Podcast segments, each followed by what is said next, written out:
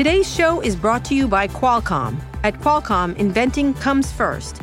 The rest of the world innovates on top of Qualcomm's foundational inventions. To learn more, visit qualcomm.com slash we invent. Recode Radio presents Recode Decode, coming to you from the Vox Media Podcast Network. Hi, I'm Kara Swisher, executive editor of Recode. You may know me as a political junkie, by which I mean today's politicians make me want to eat all the junk food. But in my spare time, I talk tech. You're listening to Recode Decode, a podcast about tech and media's key players, big ideas, and how they're changing the world we live in. You can find more episodes of Recode Decode on Apple Podcasts, Spotify, Google Play Music, or wherever you listen to podcasts. Or just visit recode.net slash podcasts for more. Today, I'm in San Francisco with Dick Costolo, the CEO of Chorus and the former CEO of Twitter. Dick has been joining me for several bonus episodes of Recode Decode this month, all of which have been gold. Uh, gold. Talk, gold. Gold. Home talk, run. Home run. Talking about comedy, and we're killing it. Comedy and tech. And today in the red chair is Greg Spiridellis, who I've known for a long time, the CEO and co founder of Jib Jab. Uh, a lot of our listeners may know Jib Jab uh, for creating animated viral videos in the mid 2000s, including This Land, a cartoon about the 2004 presidential race between George W. Bush and John Kerry. Remember those nice days. But especially for Children's Day, Jib Jab is best known. remember when so experienced politicians were yeah, running the country? That? Oh, that was well, somewhat experienced politicians. Um, uh, it was known for the creator of the educational brand Storybots and lots of things. Greg, you've been around the block. Lots of things, too. yeah. Since um, 99. So we're going to talk about humor and viral videos and where everything's going. Uh, so By welcome. the way, no, it doesn't. Need, it is a red chair it doesn't really have to be a red chair since it's a podcast. Yes, but as a guest, it's do you very. Feel like this, it? Oh, I feel you. it. Yeah, I yeah. feel more. You're just bad. You don't get to sit in the chair. He's yeah. just saying He's that. This is a career highlight. This is a for career me. highlight. I'm you know, Kara's red I chair. believe Steve Jobs sat in that red chair. Just this so you know, there's oh, so many on, people please. who have sat in that red chair. Please. I think you're I wrong. Believe a, a guy named Phil sat in that no, chair. no, not everyone gets to sit in that red chair. Congratulations on the honor. Thank you, you polite Just young saying, man. he could be like in a in a you know Philly cheesesteak place. Right. Okay. Could, in any you case, just, you feel better. Anyway, Greg, Greg, yes. give us a little background about Jib Jab. I So, I wrote about. I met you. Yeah, what, years ago, maybe ten years ago, earlier, Yeah, like I remember. real early. I had 90s. just it the was uh, nineties. maybe When yeah. did you start your company? We started in '99. Yeah, so we like- were in dial-up days. Right, yeah. Um, and then I think we met then, and then the next time you. we met was in 2006. I did a crazy video. One of my crazy where I get walked around with videos and bothered Yes, people. exactly. You were, it was that? Um, a GoPro, no, No, a flip cam or something. I don't Flip. know. Yeah, It was a flip cam, yeah, I right. remember you, uh, uh, the interview was arranged, and my VC was very nervous. I just got funded. And they said, "Kara's coming. Kara's coming. It's gonna be really tough." And I Yeah. said, uh, Get a red How tough chair." can it be? And you you walked in the door and you said, uh, "George Lucas says, you know, the internet is a wasteland. Yeah, of no, puppies creativity, on the highway." Puppies on the highway, Yeah, and uh, right. and and you guys are basically worthless. How do you Yeah. feel about that?" Said, "Ah, "Nice to meet you Nice too, to Kara." meet you. My flip cam. By the way, by the way, how did the whole viral video thing work during dial-up? Was that So that's a good question. Yeah. Flash. Yeah. Flash. Flash, Flash. animation. All right, yeah. so talk about the beginnings of your business. yeah, so the beginnings um, It was early. So it Who was your very first funders? early. Who was so the- we we went six years without funding. So um, my background was I was in investment banking. I went to Wharton, did my MBA. My brother was in art school, and Mm-hmm. Right. while I was doing my MBA, Another Spiridel. Another Spiridellis. Um, I saw an internet a cartoon on the internet. My brother was really interested in making television shows, and I said, Mm-hmm. "Why are you, you know, banging out horseshoes? You've got the Model T over here. Take a look at this. Make some animation using Flash, vector animation. You could make." Animations with uh, 300k Mm-hmm. and ship them around the world on a phone wire, and so he started playing with it, and we started uh, kind of riffing back and forth. Mm-hmm. And when I graduated, I thought, you know, this is going to be this internet's going to be something. Someday it's going to be used for entertainment. And it took almost five years before we did this land. So people said, Right. this is And these jib jab the- guys, overnight success. You went through the fallow period. yeah, right? it was. Um, we were. Uh, we've been through every period. Yeah. Right. Yeah, You and what were you bussing tables at that point?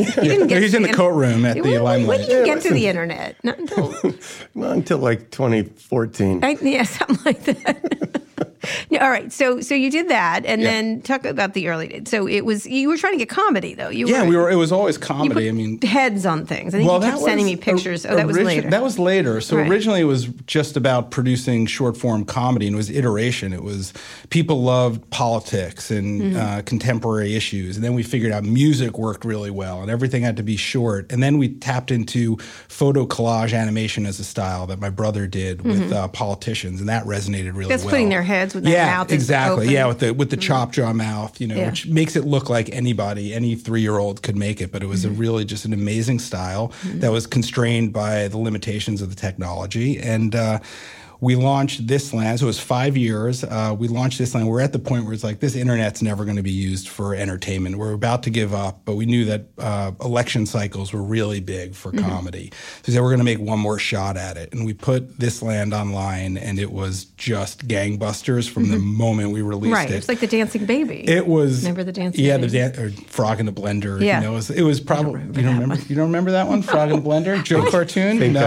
okay. I was I was a little closer to it dancing back baby. then. Is Dancing baby. go. And okay. all, your bases are belong to yeah, us. All your, yeah. So um, yeah, and then with that, it was overnight. It was just insanity. We did 80 million views back in uh, 2004. There was no YouTube. Um, we needed to string together like a global network of mirroring sites because we had a $400 a month shared server in Texas. And uh, so, you know, I, Tell it to the kids today and they don't believe it. yeah, exactly. Well, that was you know part of the problem was you had to be good at tech back then to actually ship content. Um, But we you know we held it together. We were. It was it was a really surreal experience. We were um, you know on Jay Leno. We were a week from thinking we may have to give up the business. We were on the couch with Jay Leno, getting emails from soldiers in Saddam Hussein's palaces telling us that the Pentagon had blocked Jib Jab because the the soldiers were flooding the networks uh, watching the cartoon. Oh, cartoon. wow. Explain what it was. Explain what this land Um, was. it was uh, set to Woody Guthrie's "This Land Is Your Land," and Yeah. it was. By the way, things that are funny are always better when explained. let me explain. So- let me break this down. so in the sure, fir- it'll, I'm sure it'll be real. know. so in the first frame, right. In the first shot, we open on George Bush sitting at his desk. Um, it was uh, a parody. So, to This Land Is Your Land by Woody Guthrie, and it was Yeah. uh, George Bush calling uh, John Kerry a liberal wiener, and and John Kerry uh, calling George Bush a Yeah, right it wing was nut great. job. And uh, Probably it- holds up. Does it hold up? It it still plays really well when we go through and we show clips and we're talking about the company. It holds up really well. But Yeah. you know, it was a it was a more innocent time for Right. politics. I mean, Right. We thought they were childish back then. That was Yeah. the whole joke, which Right. I'll explain right. for you. And- Yeah. Yeah. so it was nuts. Um, it was uh, it was amazing, and uh, we we kind of spun that into cobbling together a business model around it, or you know, Which was? which was back then it was licensing our stuff anywhere we could and kind of um, bridging into uh, exclusive licensing deals. So this was pre YouTube, so you could build a comedy brand and then you could do a uh, exclusive licensing deal. So we had Yahoo as an exclusive Mm-hmm. licensor, meaning they could distribute and and we would on our site with you'd MSN as well. advertising. Yeah, or, or they would pay us big advances, and it was great. And then all of a sudden came YouTube, Mm-hmm. and I it was like the uh, tornado on the horizon. I Mm-hmm. could just see this thing coming. When I saw Chronicles of Narnia, I'm like, okay, now we're going to have to compete not only with anybody who can press an upload button. But basically, the entire human history of comedy. I mean, Right. everything from Buster, eh, the people were ripping off. I mean, it was all unlicensed stuff. So it was, you know, we'll be competing with Buster Keaton to, uh, you know, Chronicles of Nar- Narnia. And Yeah. um, so yeah, so we started uh, rethinking our business model at that point. But it was it was uh, great through about 2007 when YouTube I think was bought, or 2006 they were bought. Yeah, but you were trying. You were trying to to create it. I remember going there at another time, and you were doing all kinds of creative, original content, right? Comedy content. Yeah, all so original, You, all- what else was around then, Dick? Who, I mean, the had- Funny or Die Funny guys were in 08. around. It was later. Yeah, I think they okay, came in later. 07 or Yeah. 08. Once YouTube proved that there was like a big audience for online video and it was Right. like, doable, I think Right. Funny or Die came around. And But comedy was the biggest. comedies, I mean, it, we knew that from the beginning. It's it's social. I mean, You're you very wanna early to share- everything. You've known Yeah, you've I known all know these things from the beginning. Yeah, I know. We've been How too early were you in crypto? Yeah, well, I'm early in only early in things that don't matter Yeah. at all, that don't generate 10 billion percent returns per year. That's what I'm early. Your to. Yeah. superpower is I'm early I'm to all, all, all, all non-monetizing market segments. But you were going to try to make things for the portals. That was everybody was doing well, that, that in was- LA that too, because you're in Los Angeles, which is different. Yes, yes. So we were in Los Angeles, and it was. Uh, I mean, the first wave was just insanity. It was. If you don't know if you remember, like Den.net and Pop.com, which was Ron Howard's, and uh, Z.com, and I, we. It were was in all these Hollywood Yeah, we were out in in. Brooklyn at the time, and I, I flew out there on the summer of 2000 or 2001, and I remember uh, I called my brother and I said. Hey, we've got. Uh, I'm, I'm in this place. It's amazing. They're great snacks. The best looking people I've ever seen in my life. Uh, the fish tank's amazing. I have no idea what the fuck anybody is doing. Here. Right, right. And, Millions to know, be made, and everyone's an idiot. Yeah, That's an yeah. old Joe It- Mankiewicz. So it, it, it all collapsed as predicted, and Yeah. then we we went through a bunch of things. We did toys. it all sold- collapsed as Greg foresaw several Yes, years earlier. exactly. Yeah, yeah. But I have the staying power. the snacks are delicious. if you give me a bad market, I will actually just stay in it and stay in it until it becomes a, A good market. a good market. All right. Yeah. so talk about your iterations. So you did all kind. You, you Oh, shifted. yeah. And then you had the the dancing ones. Yeah, and so- greeting cards. The greeting You and cards, the Blue so- Mountain Arts people. Yeah. So we so again talk about iteration. We, after They the sold dot-com out. crash, they sold out to Made a Excite lot for of like money. eight hundred million. They did. You know, they called me and said, "Should we sell?" And I'm like, "Get cash, run!" eight hundred million. And then she's rich as heck. yeah, that's good. Good for her. Yeah. Um, I'm still waiting for the present. You didn't you didn't get anything for the advice. It was an excellent piece of advice. But we did um, toys. Uh, I sold it. We had a popular cartoon called Nasty Santa. Uh-huh. And uh, when the dot com crash happened, I went into Spencer Gifts. Do you know Spencer Yes, Gifts? of course. I All those dirty yeah, those boob like gifts. stupid. Yeah, I, I, a lot of I boob found there was like an open vendor Edible day, underwear. so anybody could show up and sell something in. So What in the, what are you talking about? Spencer Gifts had edible underwear. I bought it there when I was a teenager. Yes. I just thank so you. that was you know that was our, our shelter from the storm and the dot com crash. So we did that, and we did books. We had a top selling Disney book where we sold. Uh, um, a children's book called "Are You Grumpy Santa?" We did a book. We did a book with LL Cool J, um, and then we did. Uh, and then when YouTube was going to kill the licensing business for good, we we raised money because we had this global brand. Literally, that we were one of the earliest brands, and I knew my business model was going to go poof, and I needed some capital. So it took us six and a half years. We raised our first round in 06 and uh, we are going to do branded entertainment on YouTube. The idea was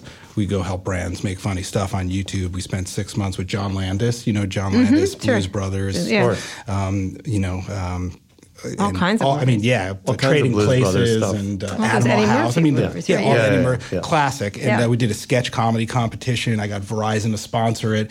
We were on the Tonight Show with John Landis.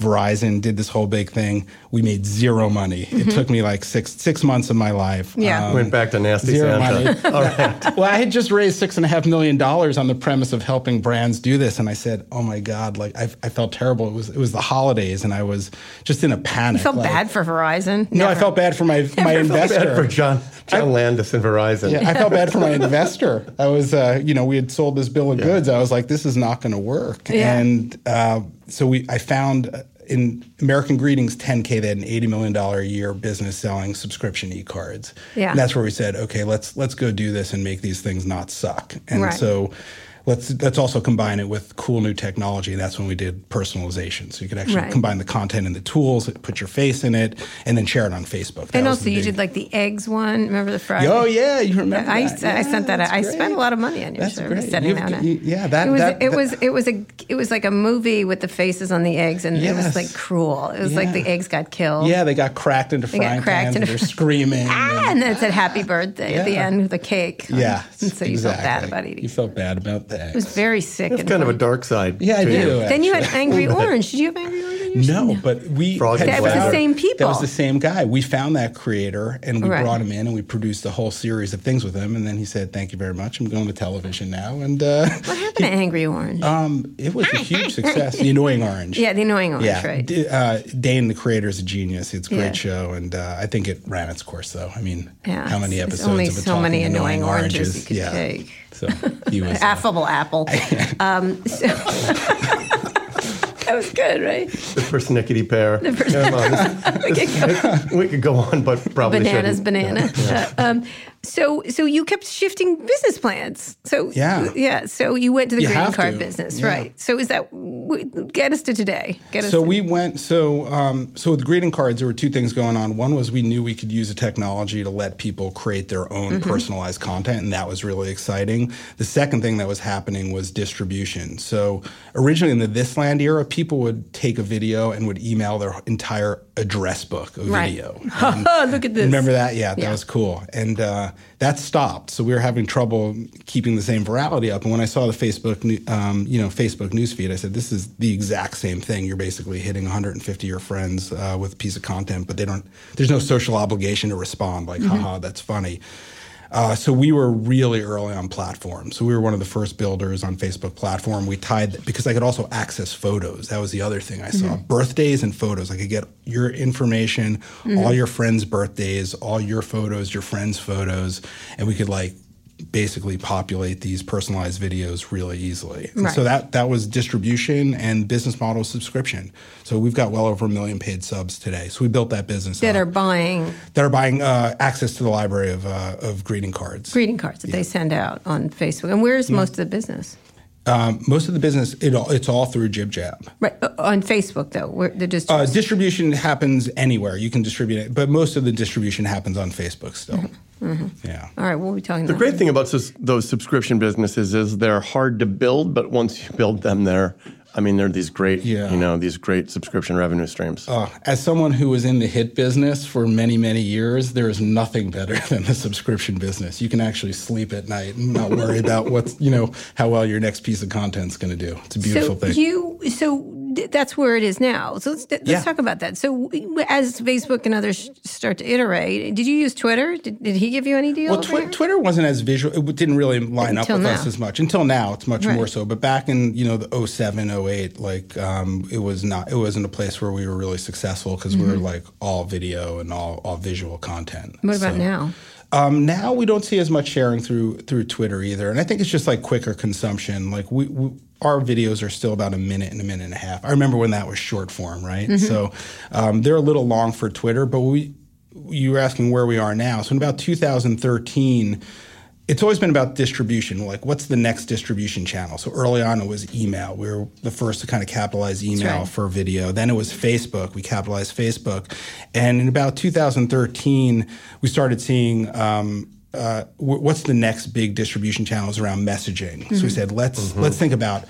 You, we don't want to just throw e-cards on messengers the same way we didn't take political satire and throw it on Facebook. Like, what's the right format for this channel? And so we created uh, a new product called JibJab Messenger, and uh, really around gifts, so personalized gifts, and that became uh, really popular. Zuckerberg used it. We launched it in 2014. In 2015, when Zuckerberg opened Messenger as a platform, he used uh, our product at F8 to make the announcement, and then when Apple uh, opened up iMessage as a platform in 2016. They used JibJab at the keynote in uh, at WWDC And that's to do it gifts as well. and- yeah, send gifts and personalized gifts. And we've got new products coming as well that even open up the uh, the customization uh, opportunities even more. So And there's lots of those companies now. I just noticed down on my uh, uh, my phone. There's Bitmoji. There's a whole bunch. I don't even know. Yeah, in- GIF, in iMessage? Tenor. I don't even know. Yeah, Yeah, ten. Yeah, exactly. Yeah, Yeah. that's another gift company like Giphy. Yeah, there are a ton of them. I think where we stand out is original content production, like higher quality production values, and um, uh, and tools, personalization tools. Like, how do you make something like really unique? How do you help people stand out in their digital lives? So, I mean, back when we were doing this land, it was, hey, I'm the first to find this. It was all about like early discovery, and I'm cool because I shared it. And then it became about like Elf Yourself. We were doing Elf Yourself, and people are sharing all these videos. And now I think it's uh, how do you create a tool that lets people create something really funny, really contextually relevant in their text message conversations really fast? That's what we're focused on now. All right. When we get back, we're going to talk more about what is funny, what works, um, and where things are going. Um, we're here with Greg Spiridellis, and I'm with my co-host Dick Costolo. I'm really Co-pilot. enjo- co-pilot. We're really enjoying this. Dick. co-pilot. Really, I think you're enjoying it too, aren't you? A little bit. A little bit. All right. He's envious of the red chair. He's never getting one. All right, when we be back, we'll be talking more about Jib Jab and other things. Today's show is brought to you by Qualcomm. At Qualcomm, inventing comes first. When they connected the phone to the internet, Qualcomm's foundational inventions created the mobile revolution. And now, as Qualcomm leads the world to 5G, their inventions will enable new industries and the next great product the world can't live without. Qualcomm is inventing the tech the world loves. To learn more, visit qualcomm.com slash we invent. We're here on Recode Decode. I'm with Greg Spiridellis from JibJab. We've been talking about the growth of his company, JibJab, which started off, is has had like 19 business plans at this point? Uh, 19 different business different models. pl- models. Yeah. Okay, so tell us, what, talk about like what works in funny. Like what, how has funny changed? Because it used to, it used to be like something you just stared at. Like they showed the other day the the video of the guy beating up the computer and putting putting the keyboard. I forget Yeah. what that meme was called, but it was one of the early ones. Then it was ba- Dancing Baby. I'm trying to think of all the different ones. Well, no, we were even talking to uh, Sarah Cooper on last week's podcast about how some of the some of the sort of the YouTube sensations now it's much more like shock Yeah. comedy and immediate immediate visual shock comedy.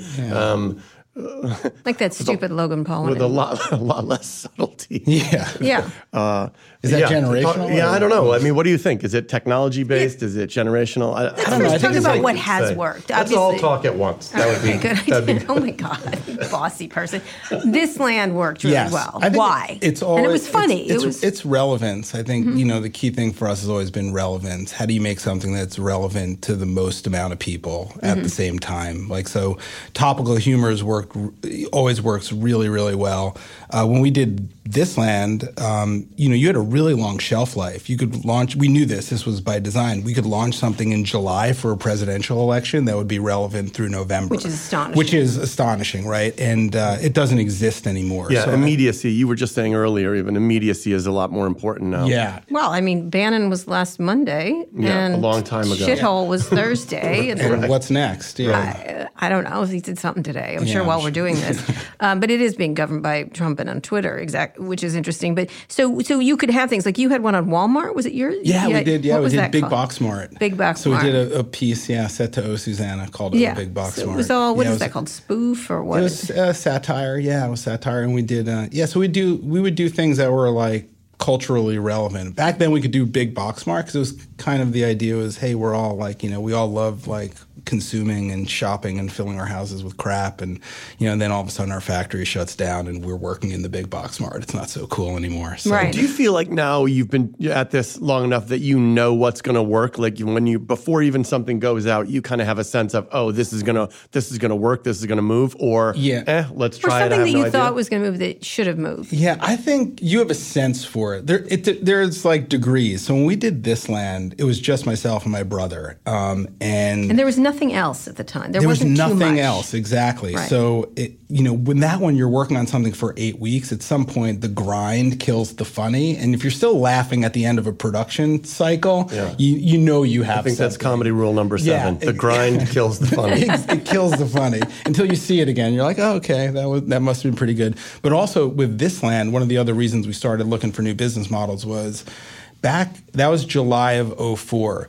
I would bet. I don't have any proof on this, but if everyone who saw a video in July of 2004, I'll bet we had like 90 plus percent share of voice. Mm-hmm. like mm-hmm. that just doesn't happen anymore. No, Everything no, is it's like, so- three, three, three networks. yeah, it, it, it- and so we're you know now we're in a world where everything is like so targeted. Like the things my 11 year old son watches are things in a million years I would never watch, and the mm-hmm. things that I watch and find funny are things that he won't. There are very few things that I think cross all um, ages and demos. Was there something in the funny universe that really crossed over? This I do remember this land. I remember, uh, you know, it was definitely something I still recall. Is there because of this, like, like literally, you can get jokes on Twitter, you can get jokes on Facebook, you can get funny videos that go around really quickly, or heartwarming videos, or the the mom that wore the Chewbacca mask for that went around and then it Yeah. didn't.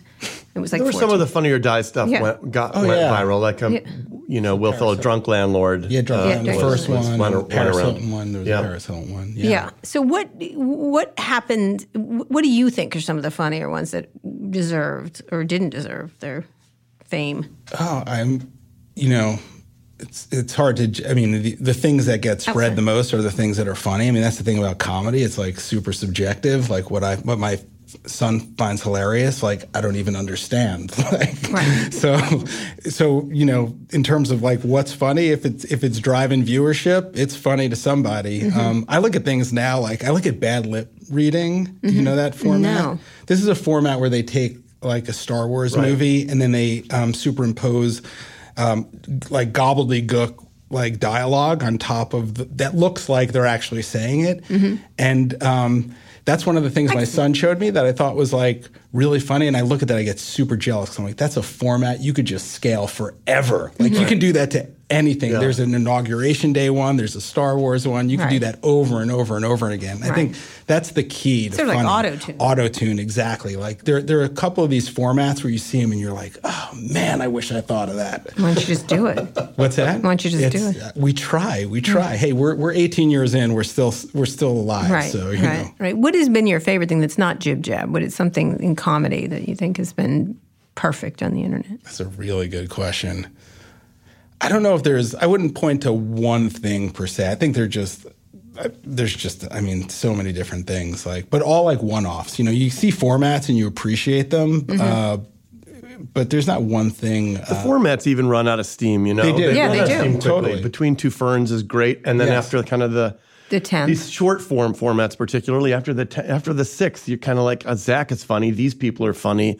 I get, but I get it. We're on Yeah. kind of the we're doing the same. It's Which- like an SNL scene Totally. that goes on too long. You're like, okay, it was one joke. It was hilarious. Let's wrap it up. Right, Yeah. right. It's the same thing they do with the Trump stuff. It's sort of like, okay, we're done with that. Although Yeah. you'd think you wouldn't Yeah, be. formats get tiring. You know, mm-hmm. that was the, the one thing that's worked really well for us is the tools. So when we did this land, we created something that was relevant to the entire human population for like a pretty good window of time. Mm-hmm. Coming out of that, we knew like we're good at what we do. We're not that good. Like lightning in a bottle, like you recognize it and you say, mm-hmm. okay, give people tools to insert the relevance into the content themselves. So that that's where starring you and the ability to put Yes. your faces in. It's super, you know, we create one template and it's super funny to see Uncle Joe in it to about 10 people. Right. If you get enough of those groups of 10 people right. together. You sent you me can- one doing disco with Walt Mossberg. it- yes, yeah, yeah. exactly. It's funny, right? It was not Walmart- funny in any no? way Okay, whatsoever. sorry, it's a little creepy. Grim, actually. and slightly depressing. Because I think you Sorry. made him the lady and me the guy. I was in the I Tony. Manero suit. That was funny. It is tried. true I that tried. the like the benefit of the immediacy and personalization you get now limits the distribution of it. Yeah. in, Yeah. in- Oh, in many Yeah. regards. Totally. Um, and it's an interesting trade off that the that the new technology has caused to happen in in in comedy. Um, you don't you don't get distribution on lots of things because it's funny to 15 people. And anything beyond those 15 people is like this is this why did you send me this stupid thing? Mm-hmm. I, I don't even know what who these people are. Yeah. For us as a producer, though, it's awesome because we create one video, and if we give people the tools to make it relevant to their small group of friends, and Right. they can we can replicate that over lots of small groups of friends, it gives us basically hit scale without all the risk of like being funny on like a mass scale. For well, a is it mass even audience. possible anymore? Is it, you know, is mass scale? Like, I can't think don't- of things I mean, that. So you've you've finally reached the you saw immediacy and personalization coming, and you did the thing you saw coming that turns out to actually be a good business this time. Yeah, exactly. yeah, no, and we built. I mean, we built a really big business around this stuff, and it's great. I mean, it's uh, it lets us invest in in innovate in new in new formats. You've like gotten beyond now. your previous superpower of being able to being early in the worst markets. the worst possible market that's going to emerge. So what what does that look going forward when you're thinking about comedy? Like especially because comedy is what drives a lot- either bile Yeah. or comedy. Essentially, it seems like the twin things that seem to be popular online. Yeah. online. I think it, producing just video for consumption is a really tough business. Like mm-hmm. that is a really tough business. Not a business. they take clips like Jimmy Fallon or Yeah, or- exactly. So you're competing. If you're an original content producer and you're distributing on digital, you've got to compete against the, you know, Colbert. Jimmy Fallon and Colbert. John I mean, people Oliver. who have writing rooms filled with the best talent in the world. It's a mm-hmm. really, really tough space to be. So for us, we think about how do we empower people with our content as well as tools to be funny in their own lives. So it's not about like being mass funny. It's about like being micro funny, but doing it in a way that it like it can be replicated and hit scale. What happens to mass funny?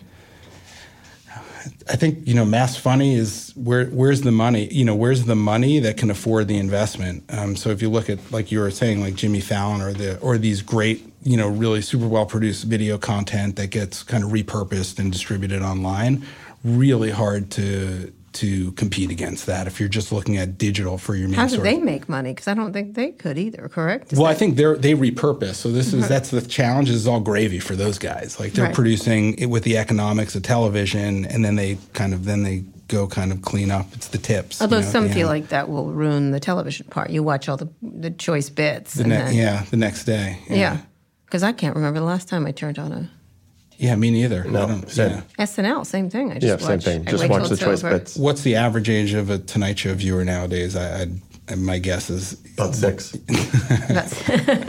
Six viewers or six six years old. Six years old. six years old. But they do watch. It's interesting. I you, we have kids similar ages. Yeah. Um, they do watch John Oliver. Yeah.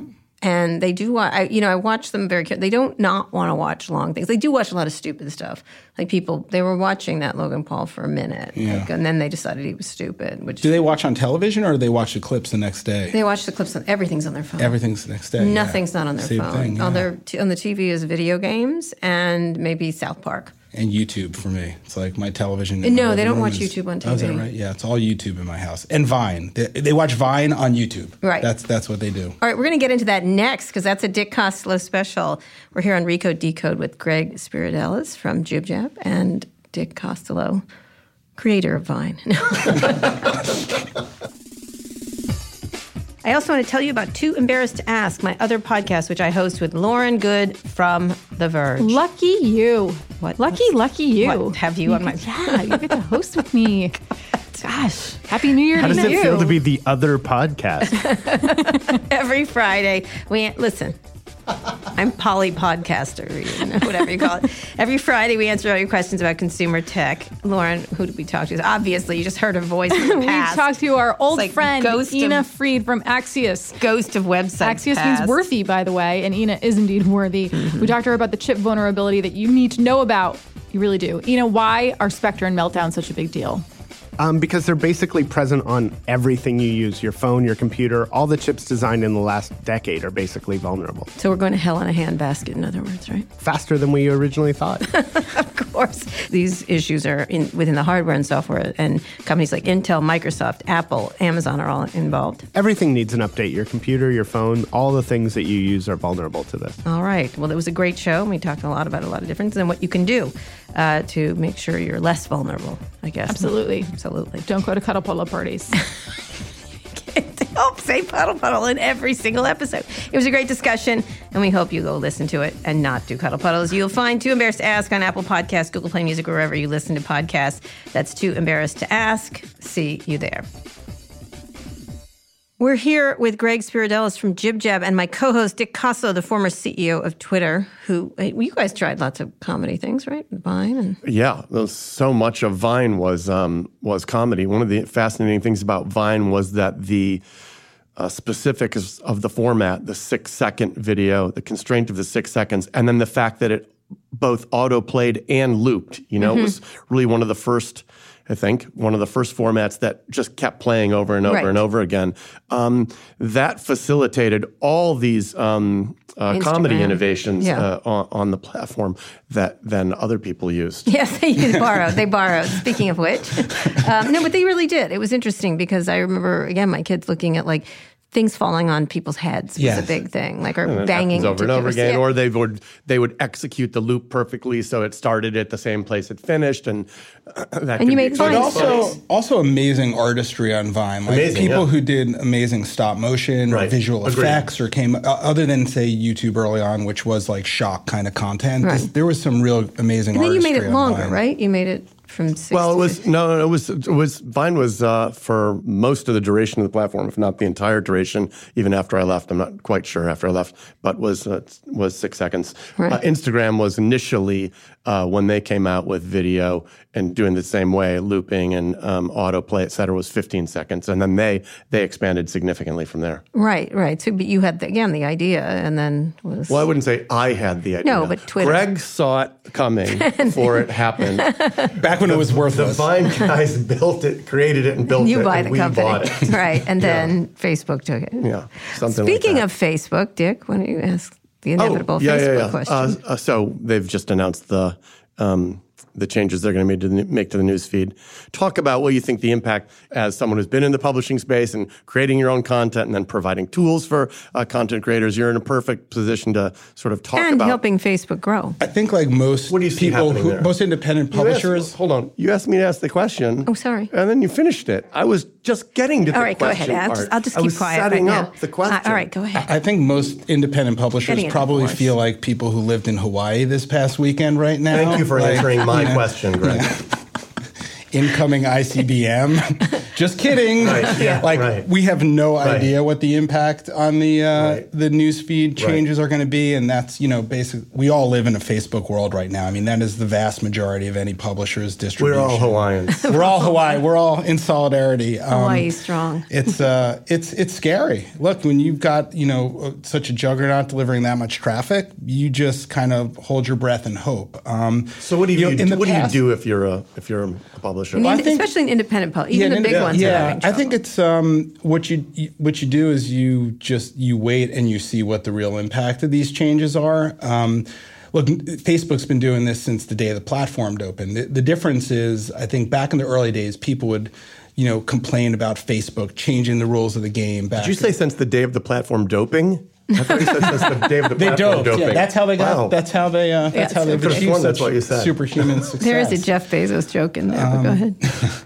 So uh, it's you know, but they always change the platform to prevent gaming of distribution, Right. and so we were always fine because we were creating things You're that had organic, publisher, yeah, right. organic value, and um, Which they say they value. which they say they value, and now we'll see what what do they what exactly do they mean by making it more personal? Um, look, are you know they're trying to make the newsfeed more personal. Um, if that means uh, it could mean anything, we just don't know what the impact's going to be. I think what what we're So that could be right down the middle for you as an inde- as a publisher of tools for personalizing. It could be. uh, creative He doesn't expression. look. He looks nervous. I'll be honest. Do I look nervous? Yeah, I mean, Like- I'd be nervous. Yeah, I, I mean, the bottom line is years ago, Facebook killed organic. You don't look nervous to me, by the way, Okay, just to thanks. say. Well, it's the red. It's the red chair. It's the red chair. look nervous in the red chair. Well, you don't know. Saying I don't know Well, when don't it's your business seems like. Well, no, no. Ah. Well, who does? If anyone, if anyone sits in this red chair and tells you they know what the impact of that Right. change is going to be, is they're just Right. they're full of shit. What did you do when you Um, heard about it? I Call pick them? my kids up at the soccer game. You didn't and, call uh, Facebook and said, No, I didn't call. Look, I mean, the bo- they don't care. I mean, they, they're, they're, no one cares. no one cares. Call No, Facebook. The pro- I'm going to call Facebook right now. Give me I think- Ease my Zuckerberg. Give me Zuckerberg on the phone.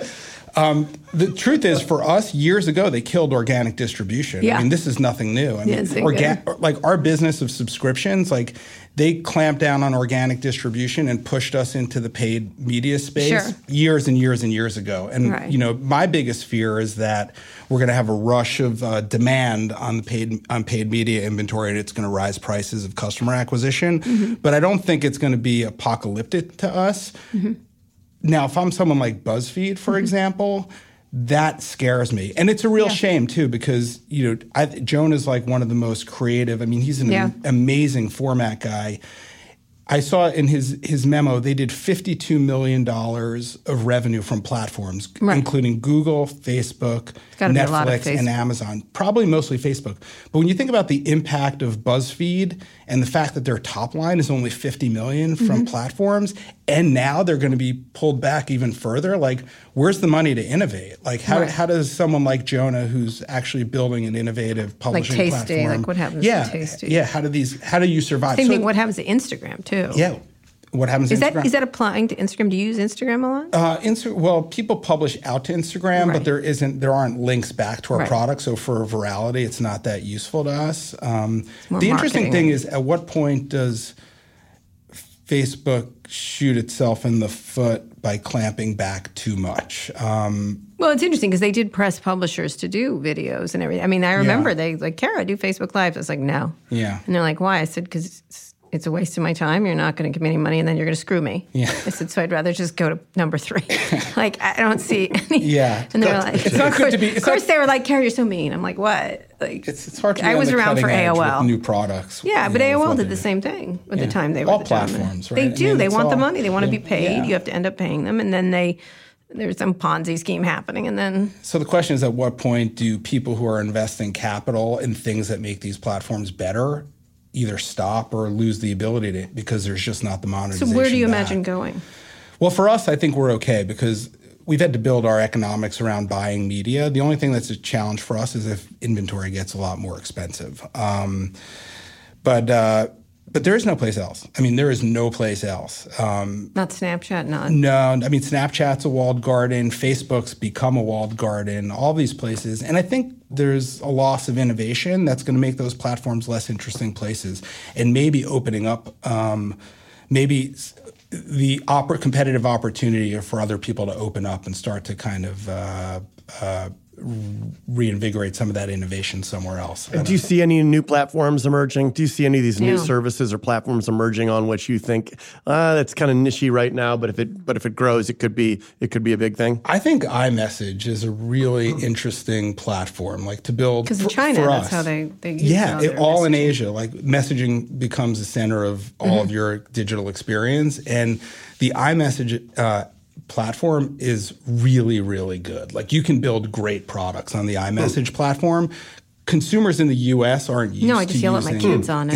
yeah, 'cause they're not used to using these uh, these tools, but I think that I mean, they're not used to using them to develop uh, things on. yeah, it's. I feel like look when we did You're not. this- They're not used to using them as platforms. yeah, or They don't or- think of them like Facebook. yeah. People don't. People think of it. I'm gonna. Te- I'm gonna yell at my kids on my text message. Then I'm in and I'm out. Right. And Right. there's a whole net, now. Apple just uh, updated it so the icons for platform I've apps been are using right it a lot there. more. Yeah. So I think people are going to start using it You're more. right. But that's that's the way it's always been. When we did this land in 04, we were always you know ahead not only of bad markets but also in mm-hmm. distribution. People would say to me in 04 in this land, the thing my brother and I heard more than anything was, "You're never going to believe this. My dad emailed this to me. No. Like unbelievable. My dad's on, Right. on Yeah. email. Like Right. this is some incredible thing. And you know, f- a few years ago it was mom."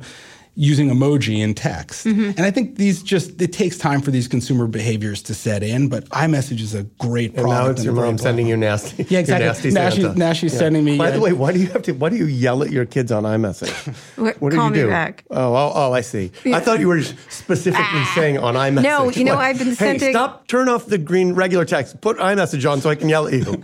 no, we're all on iPhones. But no, I uh, I use, I'm using the mo- emojis, the Bitmojis, Yeah, and because I, I have an Bitmojis. Excellent Bitmoji of myself, Yeah. and it drives my kids crazy. And they're like, "Mom, you're so uncool," and then I send them 80 of them. Yeah, exactly. All at I just sit there. But that, that's what that's what Evan Spiegel's done incredibly well, in my opinion. He's like realized that like communication platforms Oh, don't have to be commoditized. Right. Like you can actually make communication platforms better with really great content. And what's amazing to me is no one else has like figured that out. That, you know, no one else has tried. He is so innovative. I Yeah. just again, I was t- I Yeah. spent some time with him recently. It's such a, uh, I mean, he can be a very difficult, you know, as they all can.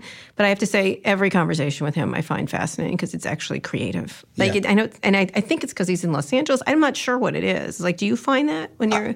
I mean, I, I don't know him personally. no, but, I mean in Los Angeles. Los Angeles like, I don't know if it's it. Um, I don't know. I don't have the point of reference for up Right. here, but um, so I'm sure. Yeah, Los Angeles. I mean, you're around a much like- more creative community. But he just, you know, they, they've he takes risks, and he's realized that communication isn't about utility at this point. It's about fun. How do you Right. help people Which be I think it fun and funny? Yeah, he's. I mean, you know, I think he's a fantastic product thinker. He was the first person, and now it's sort of become um, um, common to hear this. But he was the first person I remember saying to me.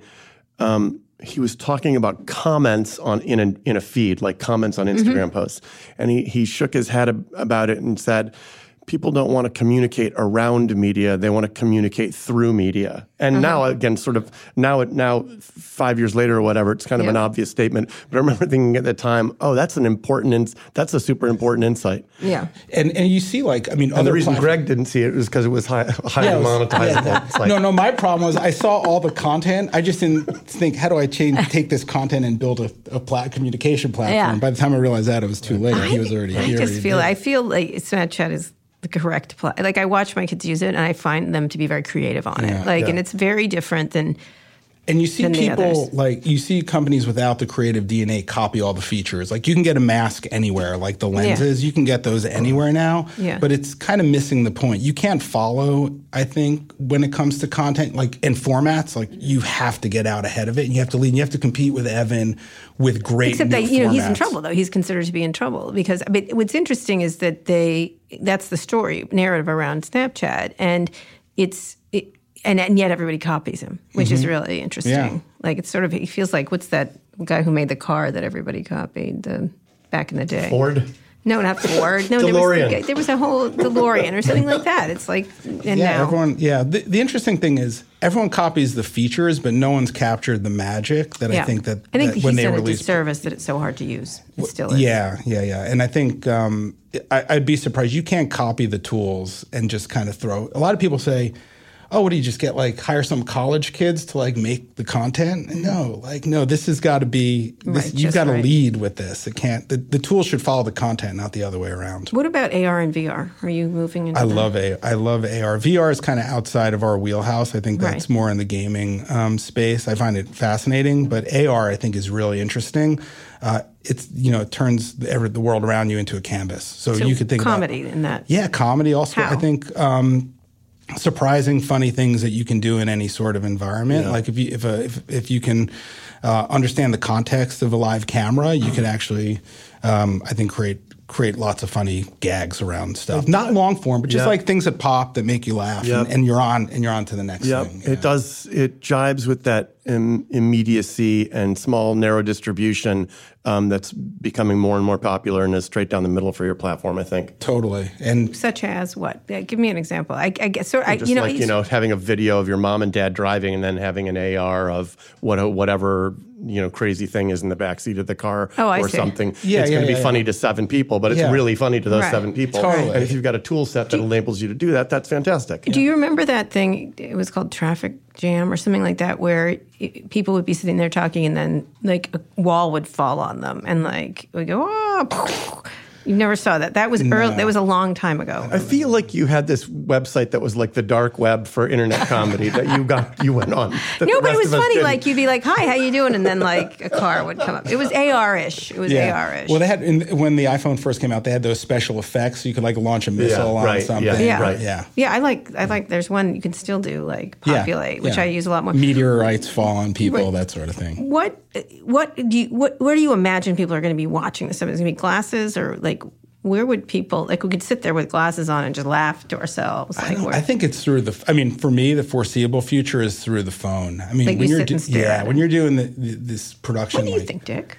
Phone. for Um, I think you? he's right. I think you're right. I think it's the phone. It's so, it's so easy, um, especially with AR being w- really working well on the on the phone now. Um, it's so easy and ubiquitous. It's just easy to develop for, and it seems Nothing like it'll be that way for a while. Yeah, well, I that don't- was just for a while for at a while. Yeah, I think like glasses. Anything I've got to put it, take an effort into doing, unless I really want something, I'm not going to put on a pair of glasses or a big headset or anything. right more than just sitting there and staring at your phone and possibly getting into a car accident.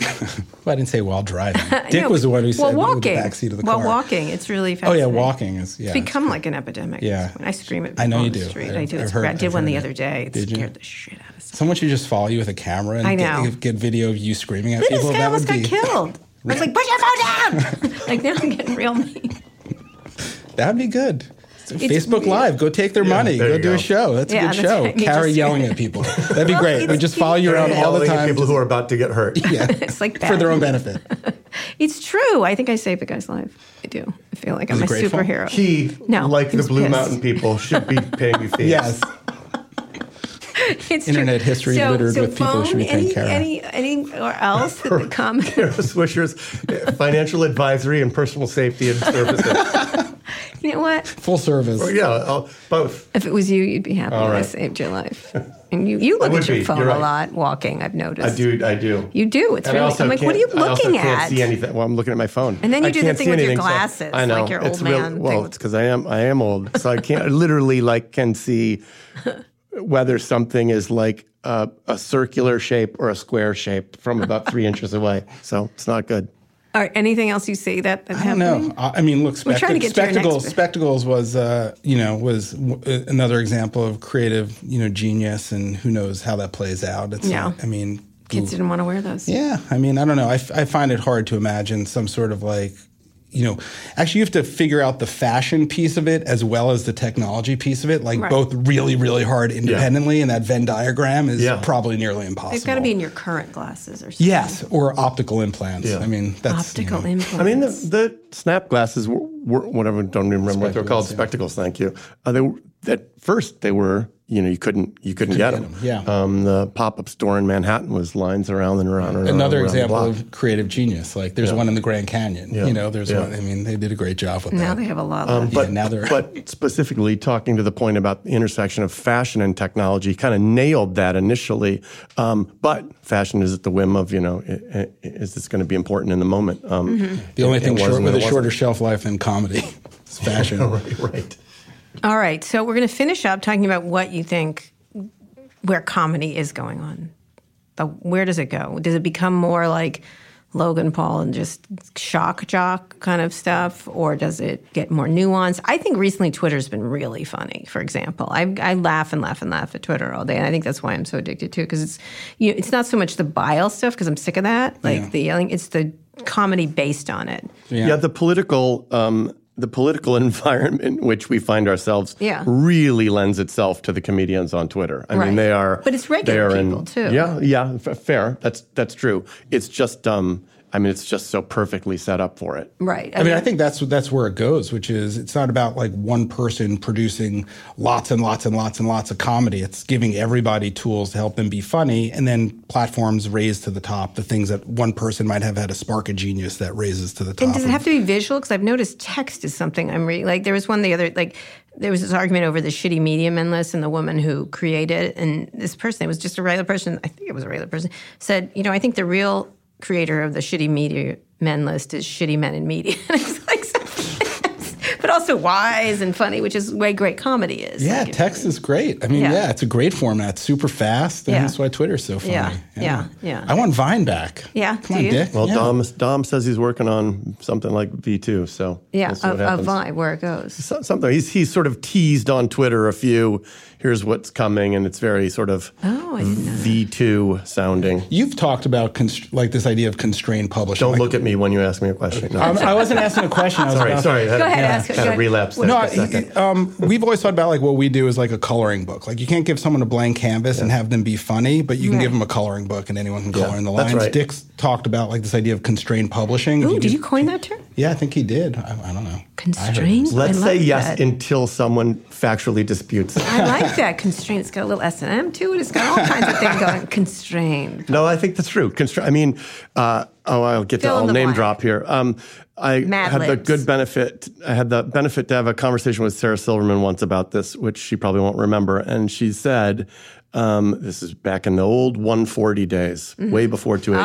Ah, she said, um, "You know, if I write a joke on Twitter and it's like 145 characters, and I'm like, ah, you know, damn it, Twitter. She didn't probably say damn it. Um, you know, and then she says, and then I figure out how to narrow it, to shorten it to 140. It's way, it's better. It's like a funnier joke. It's better. It's Yeah. like lighter. Um, and I think that's true. Constrained, published, which, by the way, that's what was so great about Vine. You got six seconds. Here's what's going to happen. It's going to autoplay and it's going to loop. You have six seconds. And people dove into that constraint and built, you know, entirely new personalities and people you'd never heard of before. And I think so that that's like an amazing 280? thing. Were- you the one getting in the way of 280? No, I, I love 280. I think it's great. Um, I uh, said when, it, when we were the first testing, and I would my sense was, um, well, look, they wouldn't be testing this publicly if already with a, with a broader audience if they didn't already know it was it was uh, something that had uh, great experimental results. I think what actually I happened like there was 140 better. I got to tell you, I agree you with the do? I like. I like 280. Um, but but these constrained formats and these constrained platforms, um, they enable and in some ways even foster um, sort of uh, new ways of thinking about things that are funny and new ways of thinking about creativity and comedy. And they and they also make it more accessible to everyday people. Right. So like Fair. where's comedy fair. going? Like you don't Yeah, have to be you- an Eddie Murphy or you know someone who's got like consistent genius that you can tell long form stories and keep people in stitches. You can use these tools and create maybe everyone's got one thing, one joke in them that like they can, that can actually now One's they can funny actually for tell one that second. joke. Yeah, and uh, and that's great. That feels great. You know. All right, so I'm going to put you on the spot to end. Who do you, th- what do you think that you've seen lately or in the history that, that's just really you find to be genius? Well, I, I mentioned earlier. I think like bad lip reading right now is like the top of my Mm-hmm. watch list. Just again, it's from my kids. It's what, what I'm watching. That my Bad kids are lip doing. reading. Bad lip But reading. you can see getting tired after a while. Right? You can, but yeah, I've, they've been around for a little while, and it still holds. And they're and the, again, that format is so genius; it can apply for to every single like subject matter, from Right. Donald Trump to you know right. Star the cat Wars. memes though went away pretty fast, right? They that did. Was, that was there and then it wasn't. Let's bring them back. What do you think? I always like the cat memes. Mine is um, a person, Julia Louis-Dreyfus. I Mm-hmm. don't think there's anybody that's got like better comic timing or delivery on the planet right now. I just think she's consistently, you know, show after show and um, um, year after year gets better and better and better. And if we go off of uh, offline, yeah, go- I, mean, I just watched the uh, Dave Chappelle um, Netflix well, yeah, special, yeah. and it just blew me away. I mean, this, the, yeah, for an hour, I mean, or an hour and a half, he's just got these incredible narratives, and he's just such an amazing storyteller. Mm-hmm. Um, I was, and, and he's been out of the game for a decade, and Right. just came back Yep. and just nailed Oh, I'll have to watch so, that. Yeah, it was, it Uh, was I gotta say, I just was watching all the new Will and Graces. They're such fucking pros. They're Oh. like just pros. It's, I know that's a format, an old type of comedy format, like the sitcom, but it's like perfect. when it's done well. You know, it's beautiful. Why are you laughing at me like that? I, I'm just shaking my head at it's Will really Grace. good. It's kind of It's- an old no, person. watch it again. Watch it again. Wa- I'm telling you, watch it again. You'll be surprised. All when right, I people will. pull something off, really, Lucille Ball is still funny to this day. T- totally agree. Okay, so Lucille retro. Ball, like master 'Cause if of it's- if it's- master of physical comedy. Right, like, right. Maybe one Not of the just that. best Some ever. of the comments, the way she says things, Fair. Ethel, Mertz, and Fred, they're still funny. there are 18 people listening who know what we're talking about. Well, watch now Lucille 17. One just passed away. No, but they are. I'm t- I, I think you're incorrect completely. Um, anyway, Greg, thank you. Is there anything new coming up? You had Storybots. What's Oh yeah, so we have uh, Storybots is a kids uh, kids business that we built, and um, it's uh, a digital platform. We basically Sesame Street for connected kids, and we have uh, in addition to a whole digital property, we've got a Netflix original show. Uh, it was nominated for six Emmys this year, a BAFTA, and what and a you? Peabody. it's a real. Sh- it's a show show. Oh, it's a show show. Yeah, it's our first uh, television show that we've produced. We're in season two. It's got special guests like Snoop Dogg and Ed Norton and Christina Applegate. So we're we're producing like a hip Sesame Street. it's yeah, it's like a really fun. Our, our, the, what we saw was DreamWorks and Pixar nailed creating uh, feature films for, that parents really enjoyed as well. Mm-hmm. And if you had young kids and you were watching television, you wanted to bang your head against the wall. So Right. we I saw this opportunity. still love the Wiggles. Don't say you that. do love the Wiggles, okay? Who well, doesn't love the Wiggles? Sample. but I love the way I watched What'd you the think other day. of uh, Barney? How's Barney? No, I Uh, never liked yeah. Barney. So anyway, liked, so, yeah, so we um, created a show around uh, making something that parents want to watch too. It's I like well. the Teletubbies. I liked all of it. I'll be honest with you. I like the idea of Kara knowing about a dark website for random internet comedy that only she sees. While she's watching the Yeah, Teletubbies, she's watching people hitting, getting hit in the wall, by a wall. I am a deeply funny person. To I just said that just so you Yeah. Go ahead. I just no, gave you an it's, no, opening. it's okay. All right, It's I just all- gave you an let it go. opening. I know he All right. says, says says you know says all the very funny people. I am a very funny person. I've been known to be funny. I totally agree. Did I tell Frequently. you? Did you hear last week? Laura Ingraham like attacked me on Twitter. I That did see that. pleasure. That was excellent. That was you got funny. atta- directly attacked by I know. by Laura. She was, And speaking I of can- explaining a yeah. joke, she was trying I to mean, explain a racist rant. I I'm know. like, if you have to explain the racist rant, it's not funny. I love how they're they're they have a device that they the the sort of uh, hard hard right. Then the Yeah. device they use is they capitalize every fifth word. Yeah. and that like makes their point. I know, which more- I said. more- it's like. Well, I can't think of how to do this more articulately, so I'll do all caps every fifth word, and that'll really sort of yeah, make selective it seem, capitalization. Yeah. It's the people, is- yeah, not it's the, country. Right. I was like, whoa. Yeah, well, that's some, Yeah. seems important. I thought it was funny. I thought it It was, was funny. to no, it was. That was a great exchange. I wanted know. to, I wanted it to keep going. I thought about I should create another like not Dick Costolo Twitter account right now to interject inject myself into that conversation to keep Why it can't going. you inject? You could have come to my rescue. I know. I well, I was. A it, it wouldn't. It would have ruined it. It would have been like one of those. Once I get into it, they would have been like everyone would have left. Yes, that's true. That's a fair point. Anyway, It's like Greg. most parties I go to. ah, Jesus, he's At here. the party you were out last week. You're right. I did. I was like, oh, See? it's Dick's here. It's Yeah. Uh, well, obviously, this is. uh, oh God, it's the C list. Go, time to go. No, it was the everyone was a man but me situation at CES. It was nice though. Oh, we're not supposed to talk about that party. Oops, it was off the record. Hmm. Anyway, Rob Goldberg, it was a great party. Anyway, and Zander Lurie and Chamath. All right, Greg, it was great talking. That was to you. fun. It was you. really thanks, Thanks for for doing the coming. show. we love Jib Jab. I've loved Jib Jab for years. You guys are really you just plug away. That's what I Keep like running. about Run, it. Forrest, run. Run, Forrest, run. Right. Um, and thanks again to Dick for co-hosting with me. One more show left, I think. We can we can book someone who's funny. Um, if you enjoyed the interview as much as well, you're funny, Dick, as we did. Be sure to subscribe to the show. Be the first to listen to future episodes or catch up on previous episodes. You can find more than 175 past interviews in whatever app you use to listen to this, or on our website recode.net/slash podcast. If you have a minute, please leave a review on Apple Podcasts. This helps other people find the show. Now that you're done with this, you should check out our other Recode Radio podcasts on Recode Media with Peter Kafka. You hear no nonsense interviews with some of the smartest people in media entertainment. I also host Too Embarrassed to Ask along with Lauren Goode of The Verge, where we answer all of your questions about consumer tech. And on Recode Replay, you can find audio from all of Recode's live events, including the Code Conference and the upcoming MSNBC show that I'm going to star in. Do you know I'm a TV star now? It was bound to happen. I know. yeah, it should be comic actually in many ways. Anyway, that's going to be starting taping this Friday. Uh, I think this appears on Wednesday, so it's in two days. Is your co-host Jon Hamm someone like that? I wish. I wish. and now Jon Hamm and Kara Swisher. That would be such a good show. It'd be such a good show. I could have Rachel Maddow, but it's like two one lesbian too many with short haircuts, right? Anyway, I love Rachel Maddow. She's great. Anyway, it'll coming out on Friday. Also, there's plenty of material, including some great episodes we've done with Dick, which have been really enjoyable.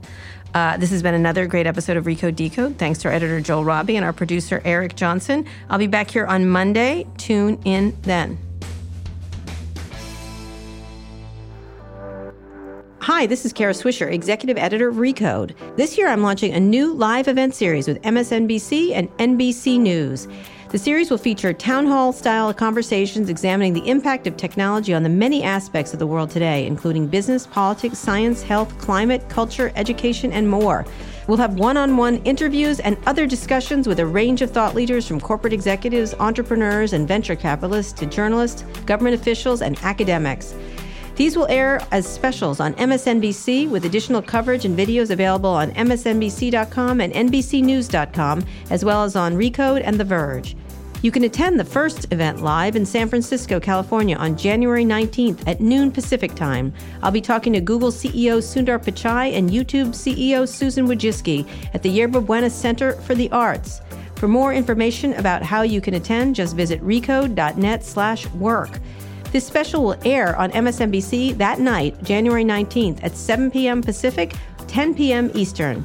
So just one more time to learn about how you can attend the taping in San Francisco live, visit recode.net slash work. Hey, this is Peter Kafka, the host of Recode Media. You have been listening to this podcast, which means that you like listening to people talk about media and technology, which is very good news because we've got an entire conference all about just that topic. It's Code Media. It's coming up very soon. You should go. It's February 12th and 13th in Huntington Beach, California. It is a very, very nice place to be in February. Specifically, it's the Pasea Hotel and Spa there in Huntington Beach. Enough about the place. I want to tell you about what we're going to do there. We're going to talk to the smartest, most interesting people in media and technology. We, as Kara Swisher and I, we're going to talk to people like Oath CEO Tim Armstrong, Susan Wojcicki, she's the CEO of YouTube, Kerry Trainor, he's the CEO of SoundCloud. I don't think he's spoken publicly anywhere yet. That's a good one. And HuffPost editor in chief Lydia Polgreen. If you want to learn more, you can go to recode.net, click on events. Easy to find. Um, you can figure it out because you are smart because you listen to this podcast. That's Code Media Conference, February 12th and 13th in Huntington Beach, California. I will see you there.